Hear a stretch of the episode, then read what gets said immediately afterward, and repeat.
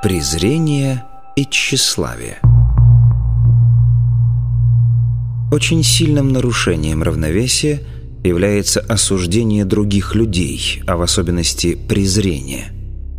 В энергетическом плане хороших или плохих людей не бывает.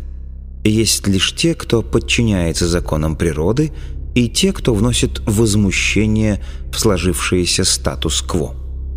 Последние – всегда в конечном итоге подвергаются воздействию сил, стремящихся вернуть нарушенное равновесие. Конечно, часто возникают ситуации, когда человек заслуживает осуждения.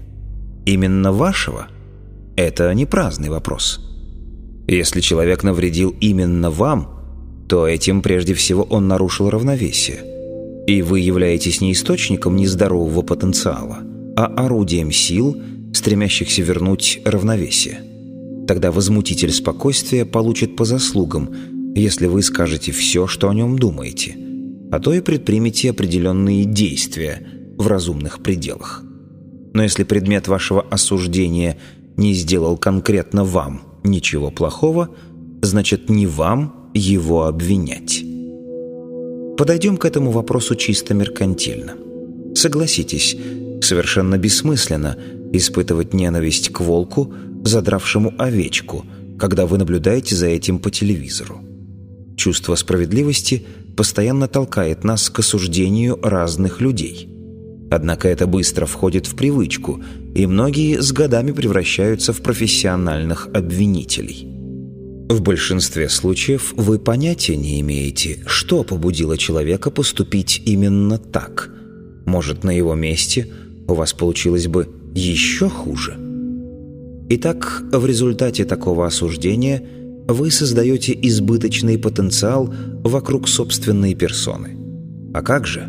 Ведь получается, что насколько плох подсудимый, настолько же хороши должны быть вы сами. Раз уж у него появились рога и копыта, то вы должны быть ангелом. Ну а поскольку крылья у вас не растут – вступают в действие силы, стремящиеся вернуть равновесие. Методы этих сил будут разные в каждой конкретной ситуации. Но результат, по своей сути, получится один и тот же. Вы получите щелчок по носу. В зависимости от силы и формы осуждения, этот щелчок может быть либо незаметным, либо таким сильным, что вы окажетесь на одной из худших линий жизни. Вы сами можете составить длинный список видов осуждения и их последствий, но я для ясности приведу несколько примеров. Никогда не презирайте людей за что бы то ни было. Это наиболее опасный вид осуждения, поскольку в результате действия равновесных сил вы можете оказаться на месте того, кого презираете. Для сил – это наиболее прямой и простой способ восстановить утраченную гармонию. Презираете нищих и бомжей? Сами можете потерять деньги и дом. Вот и баланс восстановлен. Презираете людей с физическими недостатками? Без проблем. И для вас найдется несчастный случай. Презираете алкоголиков и наркоманов? Запросто можете оказаться на их месте. Ведь таковыми не рождаются – а становится в силу разных жизненных обстоятельств. Так почему эти обстоятельства должны миновать вас? Никогда не осуждайте своих коллег по работе за что бы то ни было. В лучшем случае вы совершите те же самые ошибки. В худшем может возникнуть конфликт, который ничего хорошего вам не принесет. Можно вылететь с работы, даже если вы абсолютно правы. Если вы осуждаете другого человека уже только за то, что вам не нравится, как он одет, вы сами становитесь в лестнице «хороший» и «плохой» на ступень ниже его, потому что излучаете негативную энергию. Если человек гордится своими успехами или влюблен сам в себя, ничего плохого в том нет. Безотносительная любовь к себе самодостаточна, поэтому она – никому не мешает.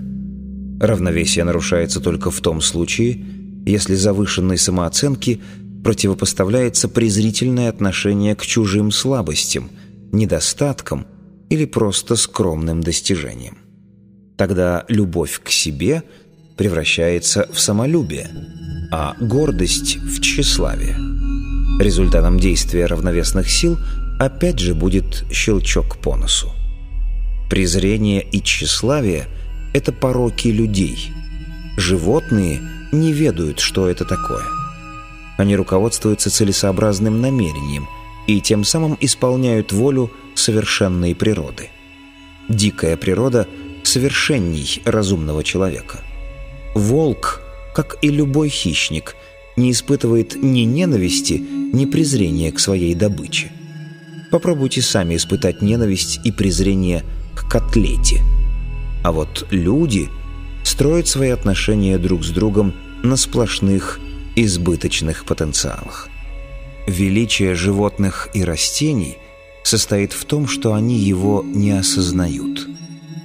Сознание принесло человеку как выгодные преимущества, так и вредный мусор, вроде тщеславия, презрения, комплекса вины и неполноценности.